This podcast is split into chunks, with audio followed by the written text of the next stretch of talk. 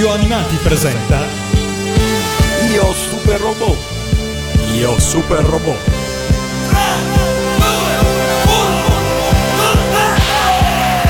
Il capitano Cosmos è ormai morto da più di un anno. Ha cercato in tutti i modi di diventare il dittatore del piano Prometeo e la sua ambizione lo ha portato alla morte. È morto da traditore qual era? Quale è sempre stato? Traditore! Sporco traditore! Traditore!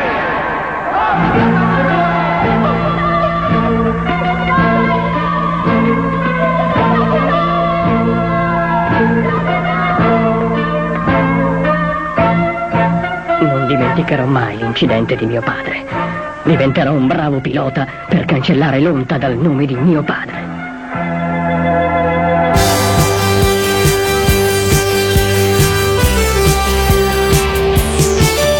Tutto è pronto su Radio Animati per la ventesima puntata di Io Super Robot, assieme all'invulnerabile Matteo. E all'invicibile Mito Common. Annunciato la scorsa puntata, oggi arriva il secondo super robot, anzi 4, dell'estate 1976, che portò le serie super robotiche contemporaneamente in onda sulla TV giapponese fino a 8, record assoluto degli anni 70. Oggi infatti parliamo di Burokka Gundam 4 Machine Burasta, cioè Blocker Corps 4 Machine Blaster, da noi Astro Robot Contatto Y, anime del 76, prodotto dalla Nippon Animation e dalla Ashi, sceneggiatura di Yu Yamamoto, character design di Motosuke Takahashi. sigla.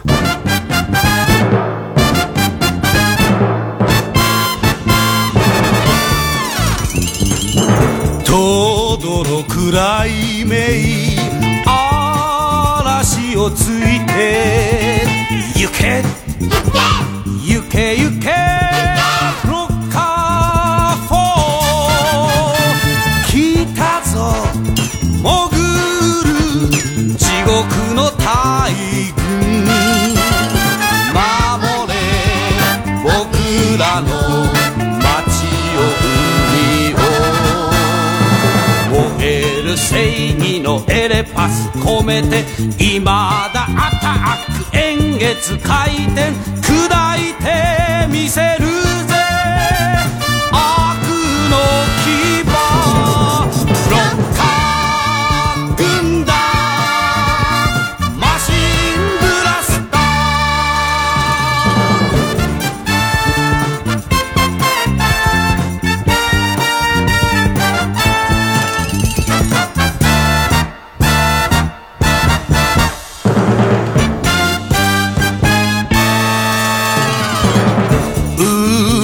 Kara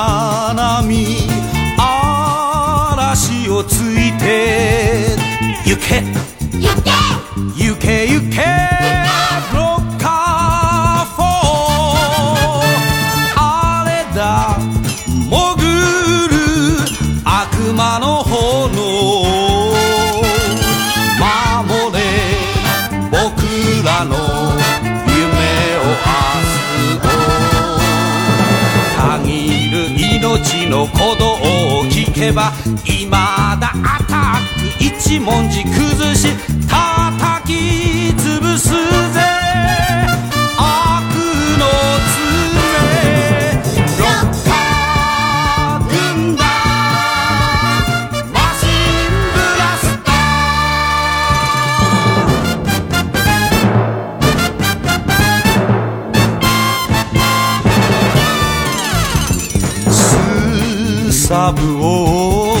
風嵐をついて行け。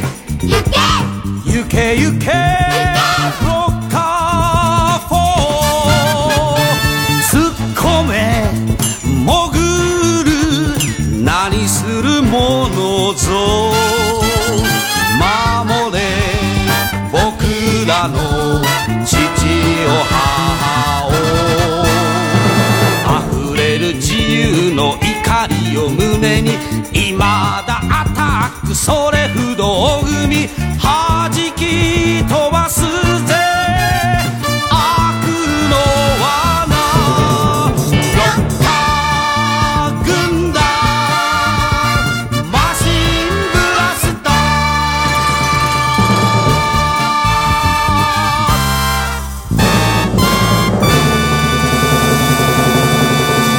Astro Robot comincia ad essere trasmesso il 5 luglio del 76 e dura fino al 28 marzo del 77 per un totale di 38 episodi. E poiché va in onda il lunedì, a partire dal momento in cui Godam sarà spostato al martedì, cioè da ottobre, i bambini giapponesi hanno un cartone robotico ogni giorno della settimana. Anzi, già che stiamo parlando di luglio del 76, adesso i radioascoltatori animati hanno chiaro il quadro del panorama televisivo nel momento in cui, appunto verso la fine di luglio, venne trasmesso l'ultimo film con Mazinga, Goldrake e Jetta, quello contro il Dragosauro. Anche Astro Robot è ovviamente un palese segno del trend robotico del 76. Dopo il ritorno alla robotica da parte di case di produzione come la Eiken o la Knack, dopo la Tatsunoko, ora è addirittura la Nippon Animation a decidersi a produrre una serie super robotica. La Nippon Animation era ed è una casa di produzione notissima, ma soprattutto per i suoi adattamenti di classici della letteratura per l'infanzia o per l'adolescenza. Per fare un esempio del 76 proprio, Bambino Pinocchio, Marco dalle Appennine alle Ande, e per storie quindi molto diverse da quelle di fantascienza bellica. E il fatto che nel 76 la Nippon Animation cerchi di inseguire il proficuo mercato super robotico è sintomatico. Subito dopo Astro Robot produrrà ancora Jin Geyser, ma poi non abbiamo più robot della Nippon Animation. Si tratta di una storia originale nata per la televisione oppure eh, della trasposizione animata di un manga? Storia originale, un manga fu fatto, ma dopo a quanto ho capito. Astro Robot non viene però prodotto solo dalla Nippon Animation, ma anche dalla Ashi Production, oggi Production Read, cosa che ha il suo interesse perché vedremo alcuni aspetti della storia sono connesse con altre produzioni Ashi, come Baldios. Inoltre l'anime riceve l'aiuto a livello di animazione della Tatsunoko. E infatti il tratto Tatsunoko è riconoscibilissimo, ad esempio nella caratterizzazione grafica dei malvagi invasori, dei mezzi nemici, del capo della base, in alcuni punti della storia stessa. Anche il logo dell'impero Moguru, i nemici, è molto Tatsunoko. Ricorda un po' i teschi di Ataman. Uh, interessante questo zampino Tatsunoko in molte di queste nuove serie robotiche non Toei, anche quando non sono ufficialmente della Tatsunoko. Sì, erano i tempi d'oro della casa. E del resto, in Astro Robot, il character designer della serie, Motosuke Takahashi, era stato il direttore dell'animazione di Hurricane Polymar. E, sempre in forza alla Tatsunoko, era stato ad esempio il creatore grafico dell'Ape Maga. Dal 76 era diventato freelance, avrebbe poi fondato un suo studio molto rinomato, lo studio Otaku, e per restare ai super robot avrebbe contribuito a numerose serie della Sunrise. Ma anche lo sceneggiatore di Astro Robot, Yu Yamamoto, è lo sceneggiatore di varie serie della Time Bokan, la macchina del tempo, e lavorerà anche con la Sunrise. E anche lui darà notevoli contributi alla super robotica perché sarà negli anni 80 coautore delle serie Yota 9, Braiger, Baxinger, Sasuraiger. E eh, chiedendoti subito un parere prima ancora di avere sviscerato Astro Robot e la sua trama, secondo te la Nippon Animation, seppur con l'aiuto di altre case, ha riversato in Astro Robot una esperienza capace di rinnovare e lasciare un segno nel mondo dei super robot? Oppure si è trattato di un trascurabile tentativo per cavalcare l'onda del successo super robotico? Beh, in realtà l'opera, come un po' molte delle ultime serie di cui abbiamo parlato, non è qualitativamente a livello di UFO Robot o di Combattler. E infatti nel panorama dell'epoca non spicca particolarmente. Una serie minore, insomma, anche se la grande fama che ha avuto in Italia, su cui torneremo diffusamente, non ci permette di considerarla così. Tuttavia, sarò italiano, sarò girellaro, sono sicuro che Astro Robot ha qualcosa da dirci. Oh sì, la serie ha punti interessanti e alcune particolarità. Per prima cosa, i protagonisti sono quattro. La formula a 4 è assolutamente inusuale nelle storie giapponesi. I team sono composti in genere in numero dispari, 3 come Jet Robot, 5 come Godam o con Butler ed in generale le storie Sentai, oppure possono essere 2 come vedremo in Jaikin. 4 protagonisti invece è rarissimo, tanto più e credo che sia questo il motivo, che in Giappone il numero 4 porta sfortuna, dato che si può pronunciare Shi allo stesso modo, cioè dell'ideogramma morte. E però Astro Robot, incurante di questa superstizione, o forse aggirandola, dato che il numero viene scritto in caratteri romani e pronunciato fo all'inglese, presenta invece quattro piloti di altrettanti robot, con le tipiche caratterizzazioni. C'è il ribelle impulsivo, il flemmatico riflessivo, il bambino e il grosso. Ti dico i nomi giapponesi e poi come sono chiamati da noi. Tenpei Asuka, da noi Janosch, carismatico ribelle. Billy Kenjo, da noi Illy, flemmatico ed affidabile, di origine occidentale. Ginta Ayami, da noi Inta, piccolo e scapestrato, e infine Gensuke Ishida, da noi Gennosuke Ishida, grosso ed autorevole. A nessuno sarà sfuggito che tutti i nomi italiani iniziano con la Y. Sì, e su questo torneremo. Va detta prima una cosa. Rispetto alla Formula 5, avrete notato, manca la ragazza. Una ragazza però è presente nella serie. Yuka Ojo, da noi Uka Oyo, figlia adottiva del capo della base, il professor Uri, ma non avendo il particolare potere necessario per pilotare un robot, non partecipa alle battaglie e non è protagonista. Alla faccia del processo di emancipazione che abbiamo visto partendo da Sayaka in Mazinga Z fino a Yoko in Godam e Rita in Groiser X. Sì, in effetti pare anche a me. All'esclusione della ragazza, però, corrisponde un'altra novità nella variazione rispetto alla formula da 5 a 4 il capo del plotone degli Astro Robot non è il carismatico ribelle Janos, che pur essendo il combattente più forte è solo il numero 4, bensì il più grosso e corpulento Ishida, con cui Janos è non a caso sempre in contrasto e ogni tanto gli dà del ciccione per esempio. Ishida è un personaggio estremamente serio e molto dedito alla sua missione.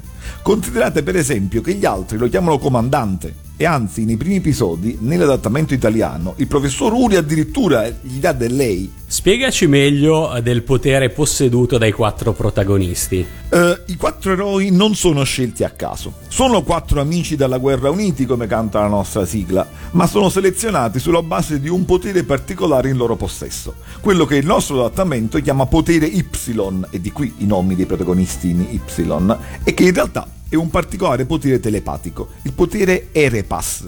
Se avete fatto caso, nella sigla giapponese ad un certo punto lo dice distintamente Moeruseigi no Erepas Komete.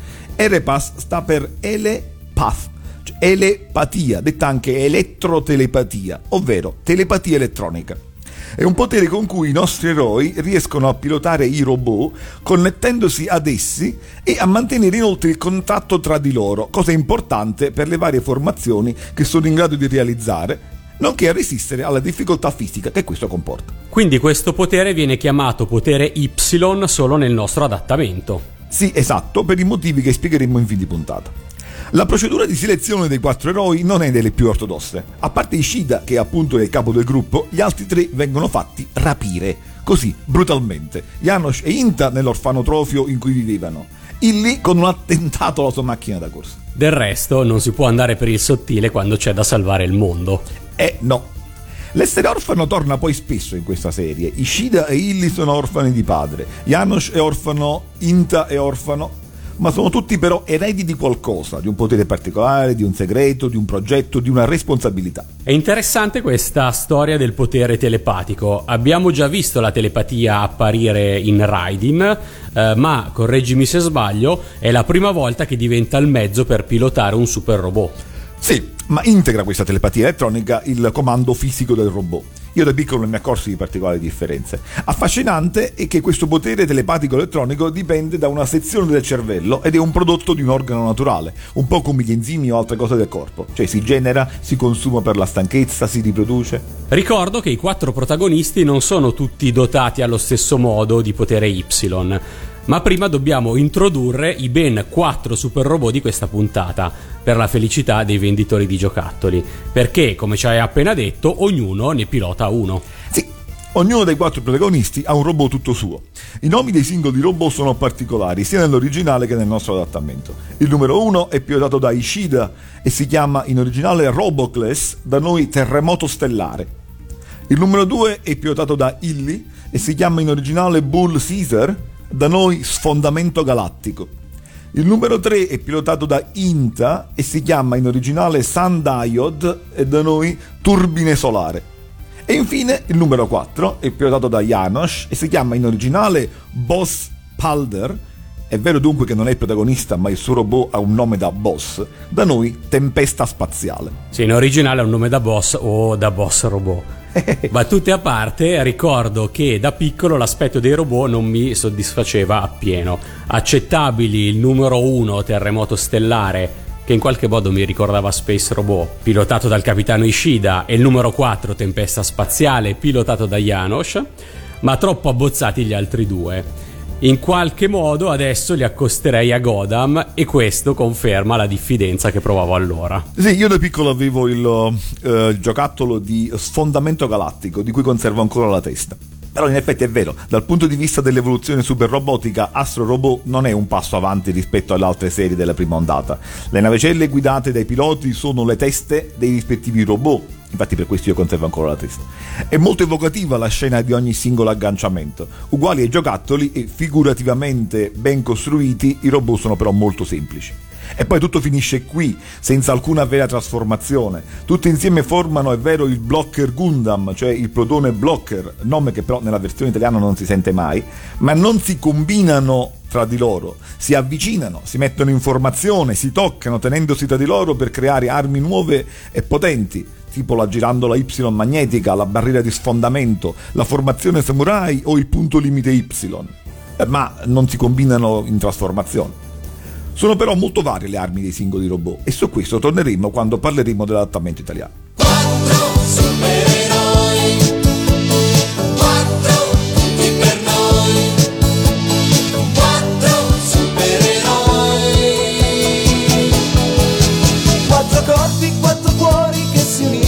Per noi a formare per incanto un invincibile robot.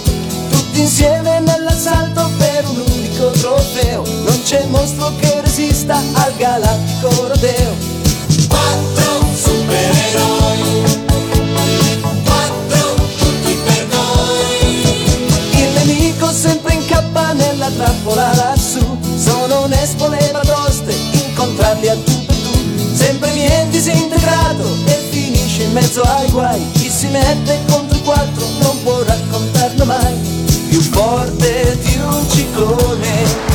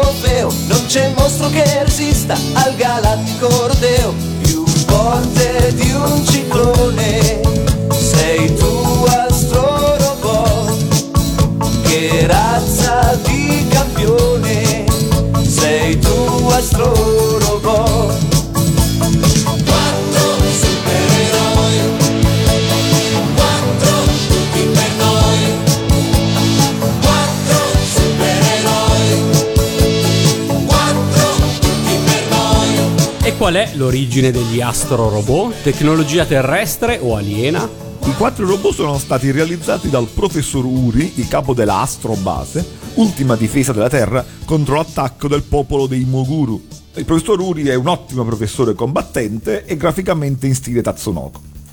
Ma il merito dell'applicazione del potere Y o della elettrotelepatia ed in generale della progettazione degli astrorobot è del defunto Oyo, padre di Uka e si scopre nel corso della serie zio di Ishida. La serie dice che il dottor Oyo era un famoso esperto di archeologia spaziale.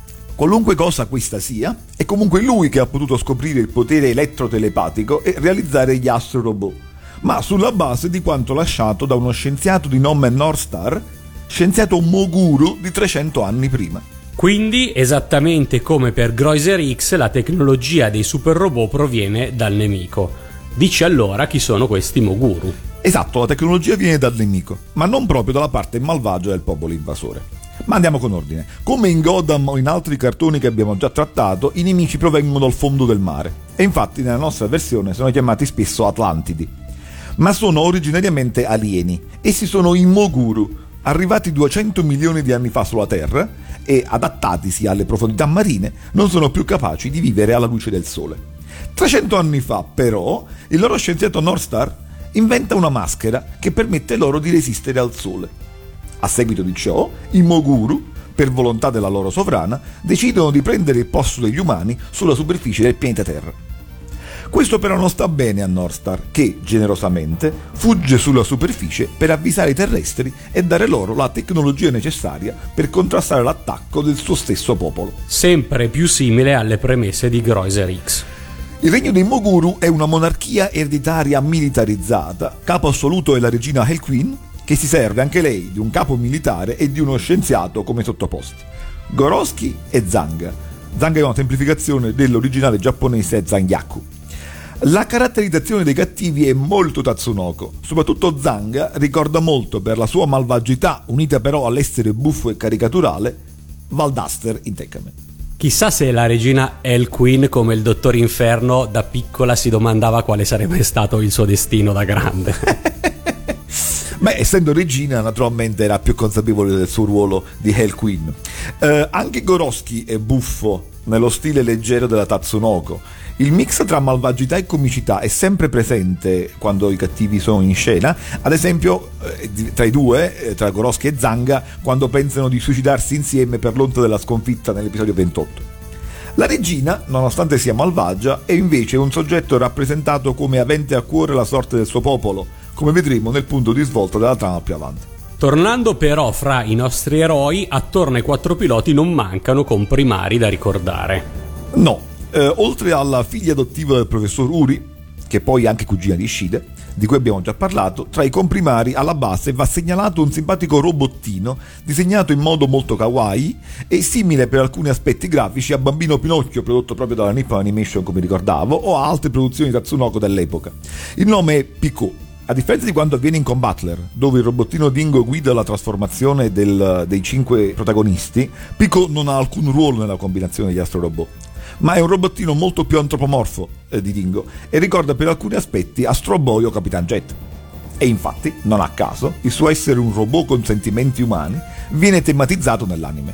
Nella puntata 14, Pico soffre per essere discriminato in quanto automa, ma l'affetto e la gratitudine della piccola Sashiko, o meglio Sachiko, cui lui aveva salvato la vita, gli restituisce la fiducia. Veniamo allora ai punti principali della trama. Volentieri. Innanzitutto ci sono varie puntate interessanti, come quelle tipiche in cui ci sono Moguru ben disposti che pagano con la vita il loro pacifismo, episodio 21, oppure quelle più di ambientazione sociale e terrestre, come la 24 in cui compare la Yakuza, la nota mafia giapponese potente nel settore delle edilizie.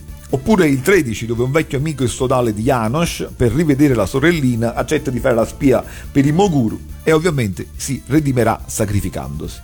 O si sacrificherà redimendosi.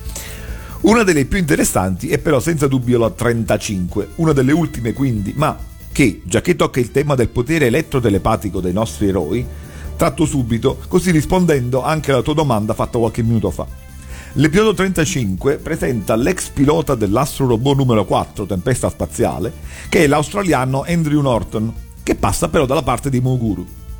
Andrew era un esperto pilota e molto tempo prima che Janos fosse identificato riusciva a comandare tempesta spaziale e usarne i meccanismi in modo eccellente, crescendo con gli esperimenti di rodaggio degli astrorobot condotti dal professor Uri. Ma il suo potere elettrotelepatico era troppo basso per poter essere utile e connettersi con gli altri piloti. Qui si consuma la sua tragica frustrazione. Imparerò, dice Andrew, ma non c'è nulla da imparare. Il professor Uri, a malincuore, deve spiegargli che, e cito testualmente la nostra versione, il potere Y è una qualità innata di pochi privilegiati. Non servirebbe a niente impegnarsi, bisogna trovare chi disponga di maggiore potere Y. E questo era ovviamente Janos. Insomma, il professor Uri prosegue, la tecnica di guida si può imparare, ma è importante avere il potere Y.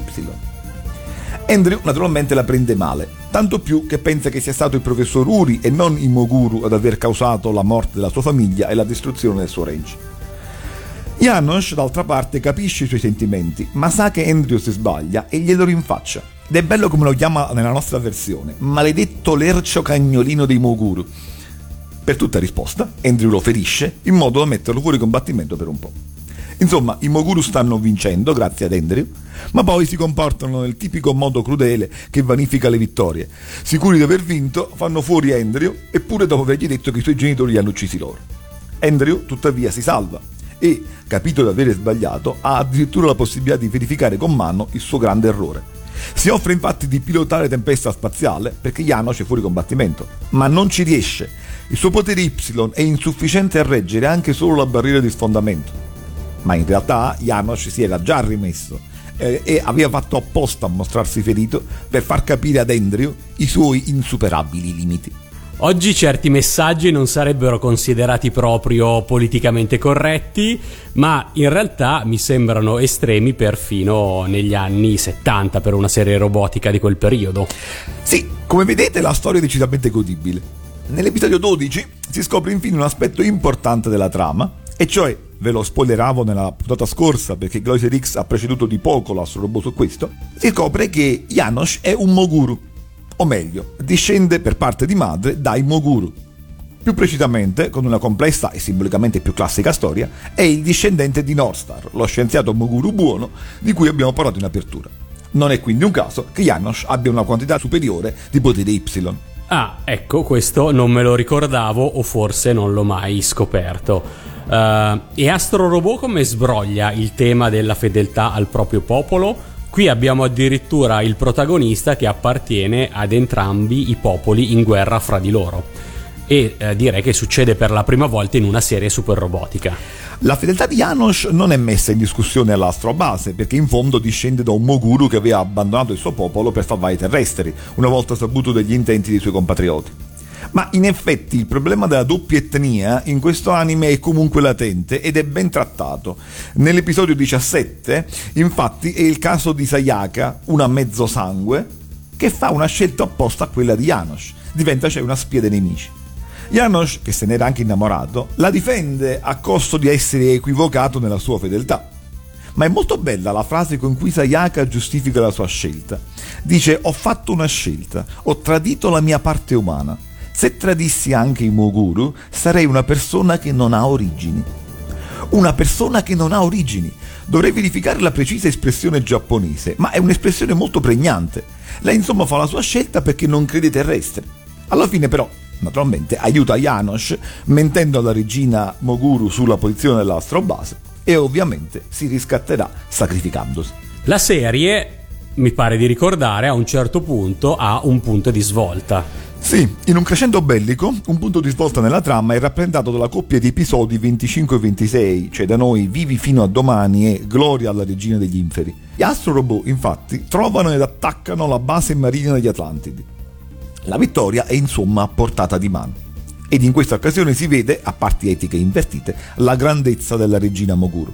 Con un evento che ha chiari echi di Jig, che si era da poco concluso, la regina Moguru prega e invoca fino allo sfinimento le divinità ancestrali del suo popolo. Il suo tentativo di auspicio, la sua preghiera, riesce e dopo 3000 anni di silenzio le divinità promettono la vittoria e i Moguru diventano improvvisamente capaci di contrattaccare.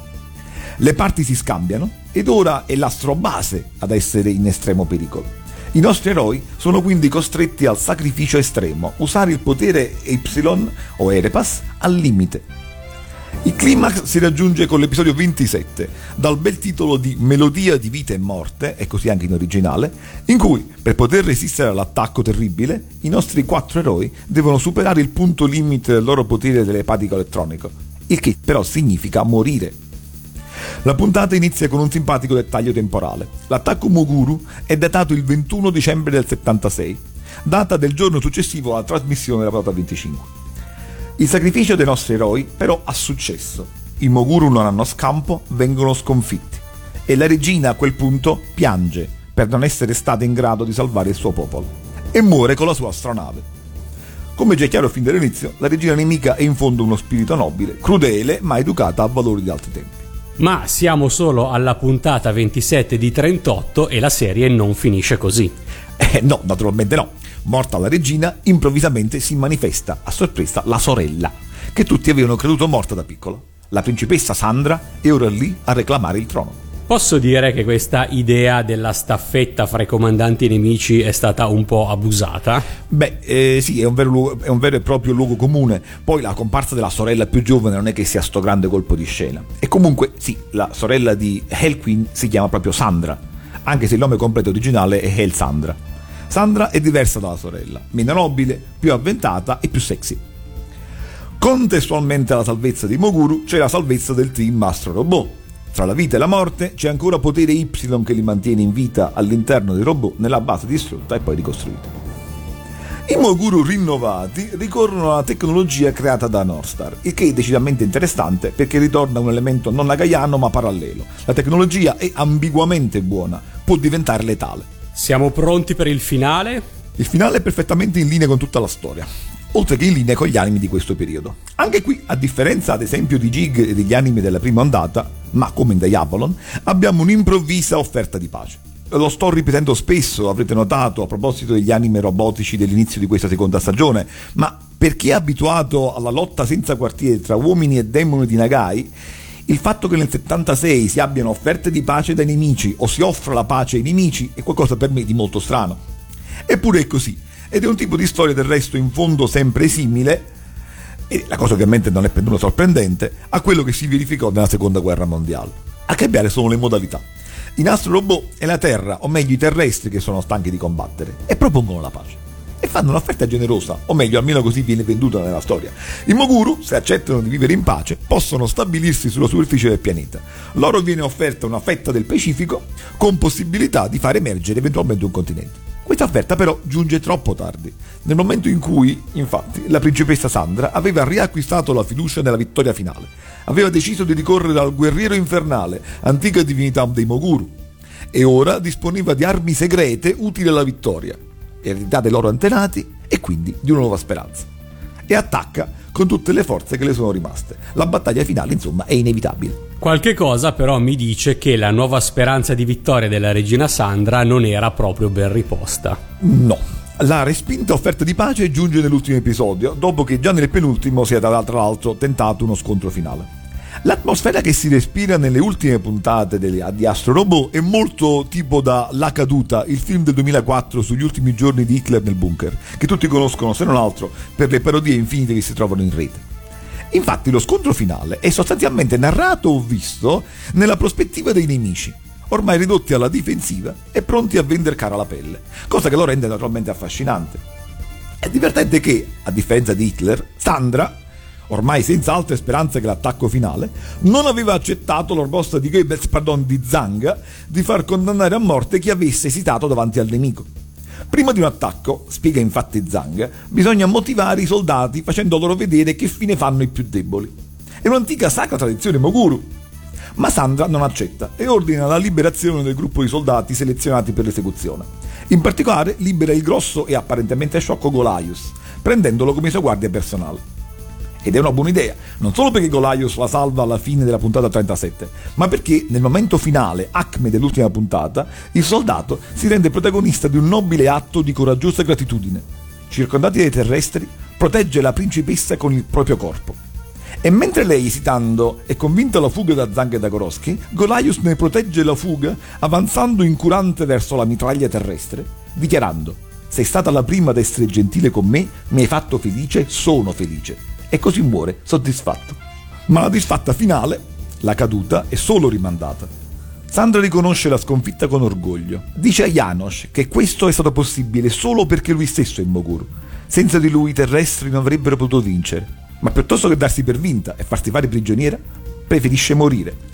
E così decide di suicidarsi, innescando l'autodistruzione della base e facendosi avvolgere dalle fiamme insieme ai suoi inutili sottoposti, cui resta solo il tempo di morire gridando senza esitazione per la gloria dei Moguru.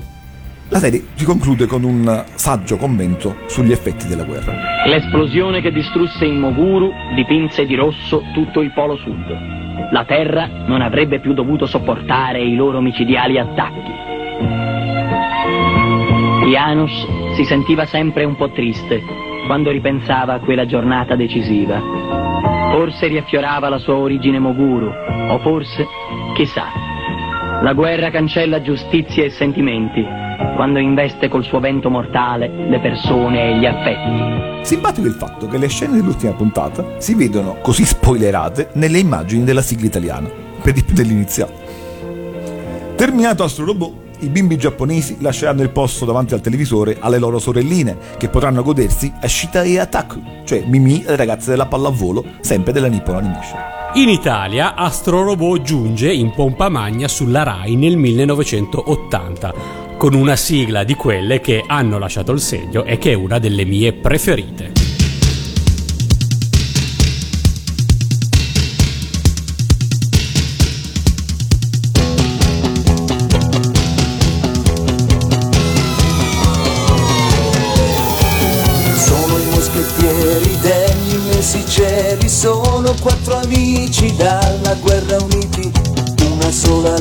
Legge sempre li protegge, lotta per il bene, tutti insieme vincerai.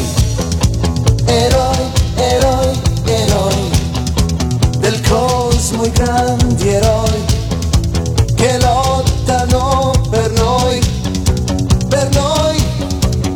Quando i moschettieri scattano leggeri Trema anche il nemico più potente ardito laser non li san fermare Megatron e ioni non li colpiranno mai.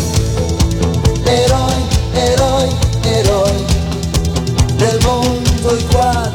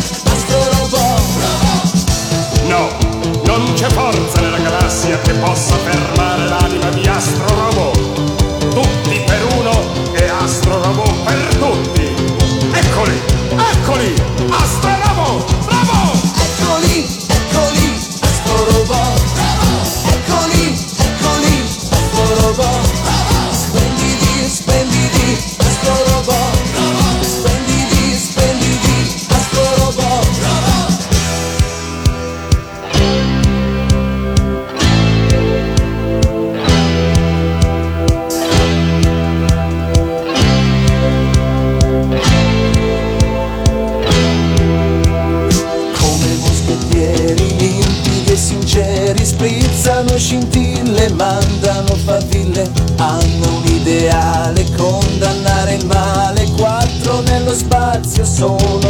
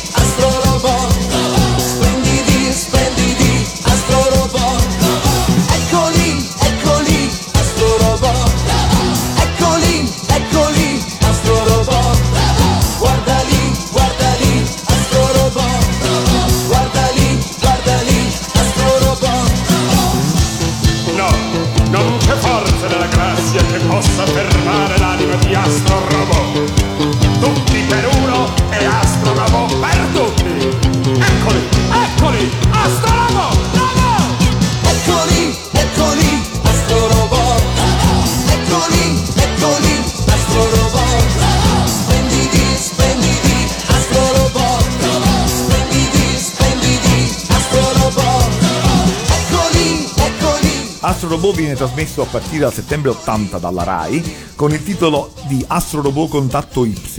Astro Robot scritto rigorosamente staccato.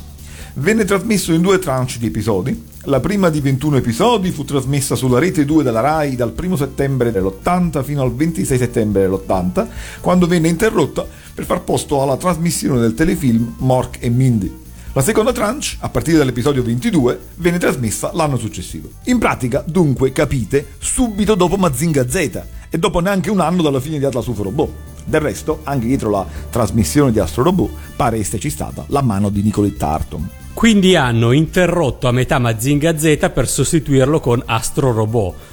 Pensavo che l'interruzione di Mazinga Z avesse posto lei fine alla presenza dei giganti d'acciaio. Nei palinsesti della RAI. Eh, L'ostracismo robotico comincerà un poco dopo in Rai. Di Mazinga Z in fondo allora si sperava ancora nell'arrivo delle altre puntate. Anche Goldrake ci aveva messo tre anni ad essere trasmesso tutto. E quindi alla fine è stato proprio Astro Robot, l'ultimo super robot trasmesso dalla RAI prima del bando. Sì. Come cartone nazionale erede di UFO Robot di Mazinga, capirete, ha goduto di una pubblicità sostenuta Astro Robot, di una notevole diffusione di merchandising e questo spiega la popolarità goduta dal cartone a fronte, e lo dico con tutto il rispetto per la Nippon Animation che gli autori di una storia per alcuni aspetti interessante, di una relativa bassa qualità dell'anime in confronto agli altri robotici che allora si potevano vedere in televisione. La sigla, dico adesso l'invulnerabile ci darà le curiosità principali, ha anche aiutato al successo. Per Astro Robot la RAI richiama in campo gli artefici del successo di UFO Robot e Goldrake, ovvero la magica coppia Albertelli-Tempera che produce la nuova sigla e la scrive. Il testo di Luigi Albertelli canta le gesta dei quattro Astro Robot paragonandoli ai quattro moschettieri e per il resto devo ammetterlo tenendosi abbastanza vago. sì, è vero. Tra l'altro è uno degli, elementi che denotano un adattamento intelligente e nel caso una buona ispirazione da parte di Albertelli. Il fatto che la formula sia a 4 e che però proprio il quarto sia il vero protagonista principale fa subito pensare alla formula 3 più 1 dei quattro moschettieri e infatti tutta la nostra sigla gioca sui quattro moschettieri. La musica e gli arrangiamenti eh, sono invece di Vince Tempera, prendono, oserei dire, spunto dall'intro di Rasputin dei Boneyem eh, per dare poi corpo ad una sigla che, come dicevo, è una delle mie preferite.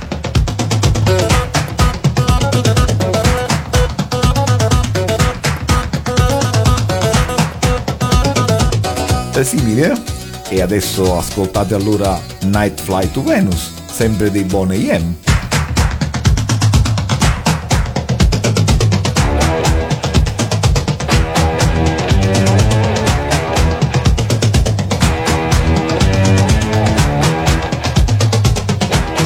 cantare questa volta Vince Tempera chiama il mitico Silvio Silver Pozzoli, già presente nei cori di UFO Robot. Apprezzatissimo e ricercatissimo corista italiano, nonché cantante, interprete sotto spoglie più o meno mentite di mitici jingle pubblicitari, così come successi dance anni 80 arriveranno a breve Around My Dreams e Mad Desire, per esempio. Per non parlare di altre sigle cantate da lui, come Teccaman, di cui ancora lamento l'assenza in questa trasmissione, La principessa Saphir e anche molto più di recente Hunter Hunter o il remake, la sigla del remake di Gaikin. E se rincontreremo o meno Silver Pozzoli in Io Super Robot dipenderà quindi da quante puntate faremo di Io Super Robot. Non c'è fretta, Ivo della Biella non c'è fretta. E mi spiace solamente per Teccaman, ma ribadisco che non è un super robot. La sigla, intitolata Astro Robot Contatto Y come il cartone, viene interpretata ufficialmente dal gruppo Gli Y, nome coniato per l'occasione, scritto con due Y e neanche una I, eh, il quale fa evidentemente riferimento al potere dei protagonisti. Eh, Il risultato niente male per un cartone in cui originariamente non ce n'era neanche una di Y. La sigla, pubblicata su 45 giri dalla Cetra, non bissa il successo, del resto insuperabile, riscosso due anni prima da UFO Robot e Goldrake. Da segnalare la videosigla di chiusura della serie dove si può ascoltare una parte di canzone assente sul disco.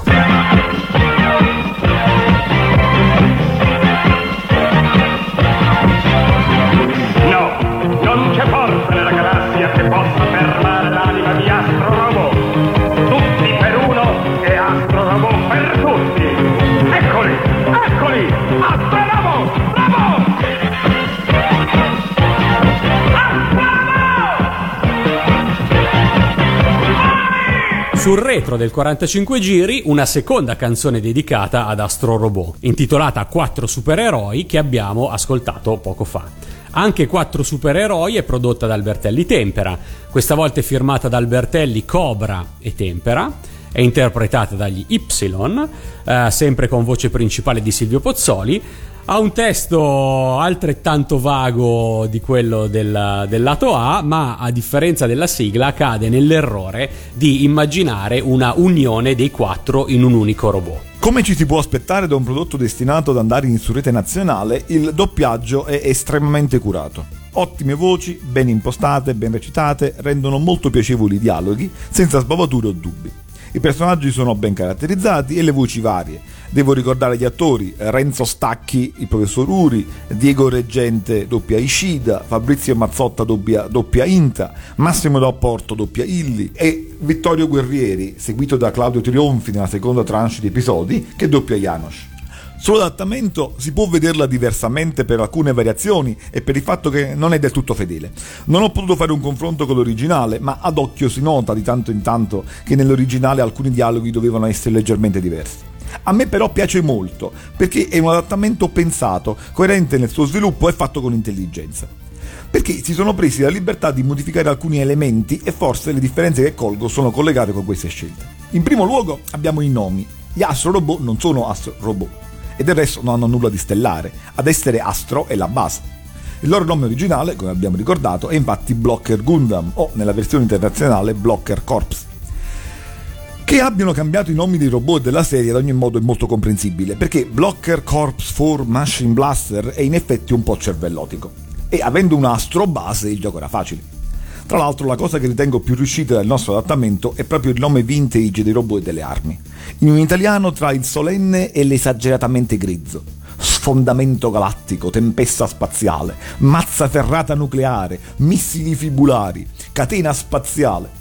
Ad un bimbo danno una soddisfazione notevole, provare per credere. Io però non sapevo rinunciare al mio raggio protonico. Poi ci sono le differenze nei nomi, di cui abbiamo già detto, e nel concetto principale del cartone, che io stesso ho spesso chiamato come in originale, cioè il particolare potere Erepas o Elepas, cioè la telepatia elettronica, che da noi è chiamato potere Y per richiamarsi ai nomi dei protagonisti, che cambiati nella nostra versione iniziano tutti con Y. Questa modifica in realtà me la spiego un po' così. Sappiamo, lo abbiamo fatto notare ampiamente in Gig, che gli adattatori e i doppiatori dell'epoca non avevano granché nozione dei concetti della fantascienza. Se già cyborg era una parola per loro incomprensibile, non mi sembra inverosimile supporre che di fronte al misterioso Elepas avranno preferito semplificare tutto, sostituendolo con un più fumoso potere Y. Le ispirazioni per il potere Y sono stati di sicuro i nomi di due protagonisti, uno dei quali però letto male.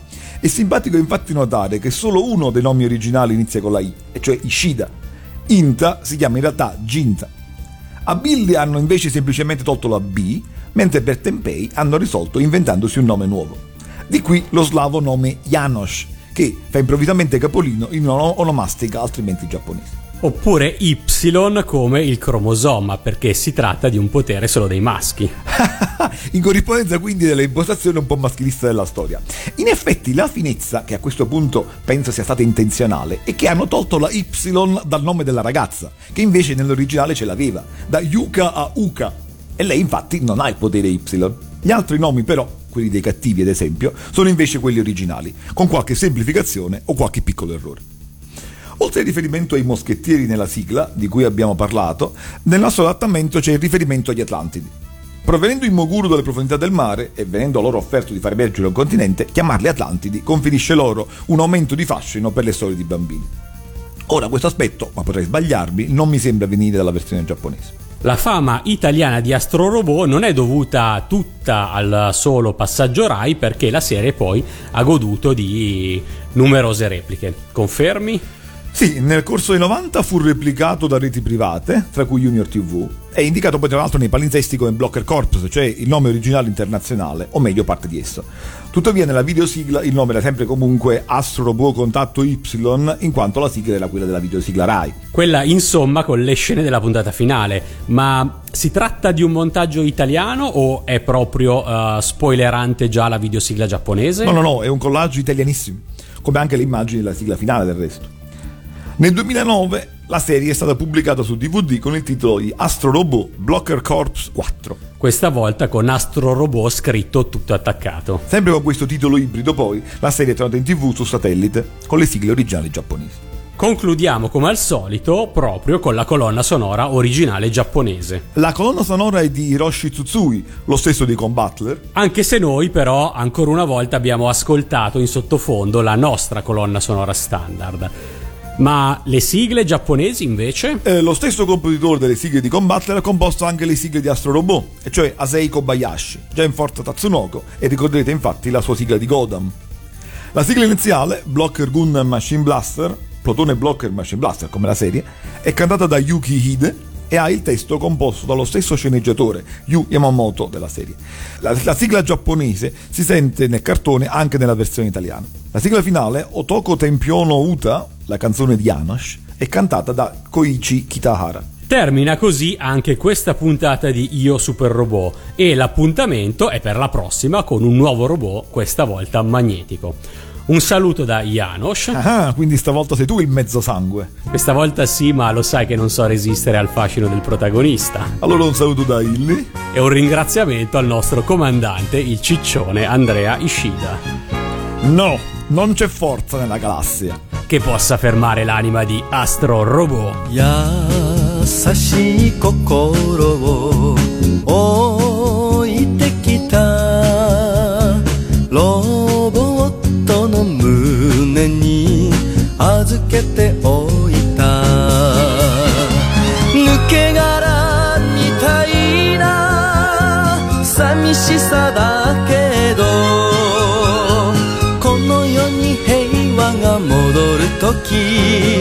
返してくれよボスパルだよ。男てんぺい男てんぺい泣くもんか。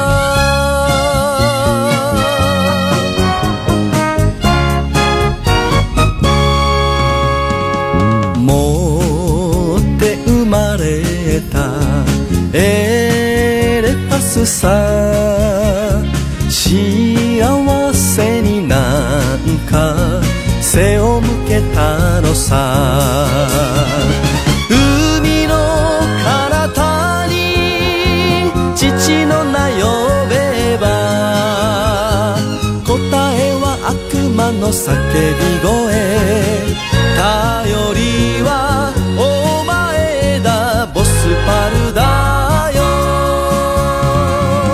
男天平男天平悪を打つ。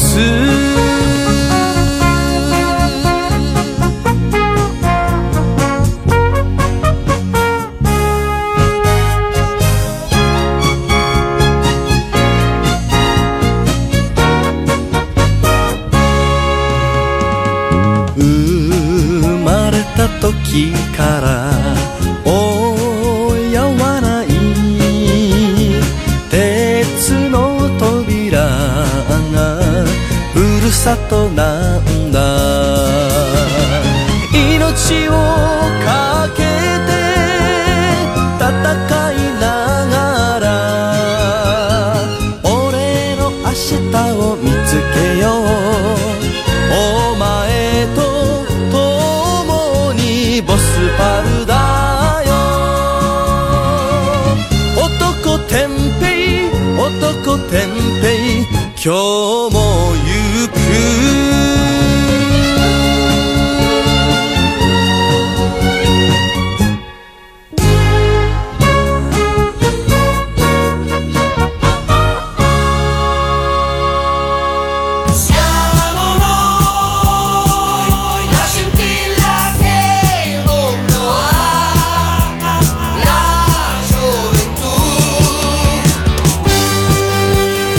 Senti, vulnerabile, siamo arrivati esattamente a metà stagione, con 6 super robot su 12 già trattati.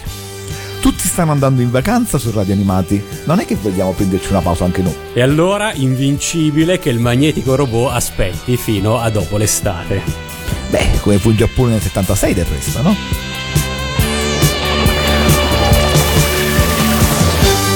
Io super robot.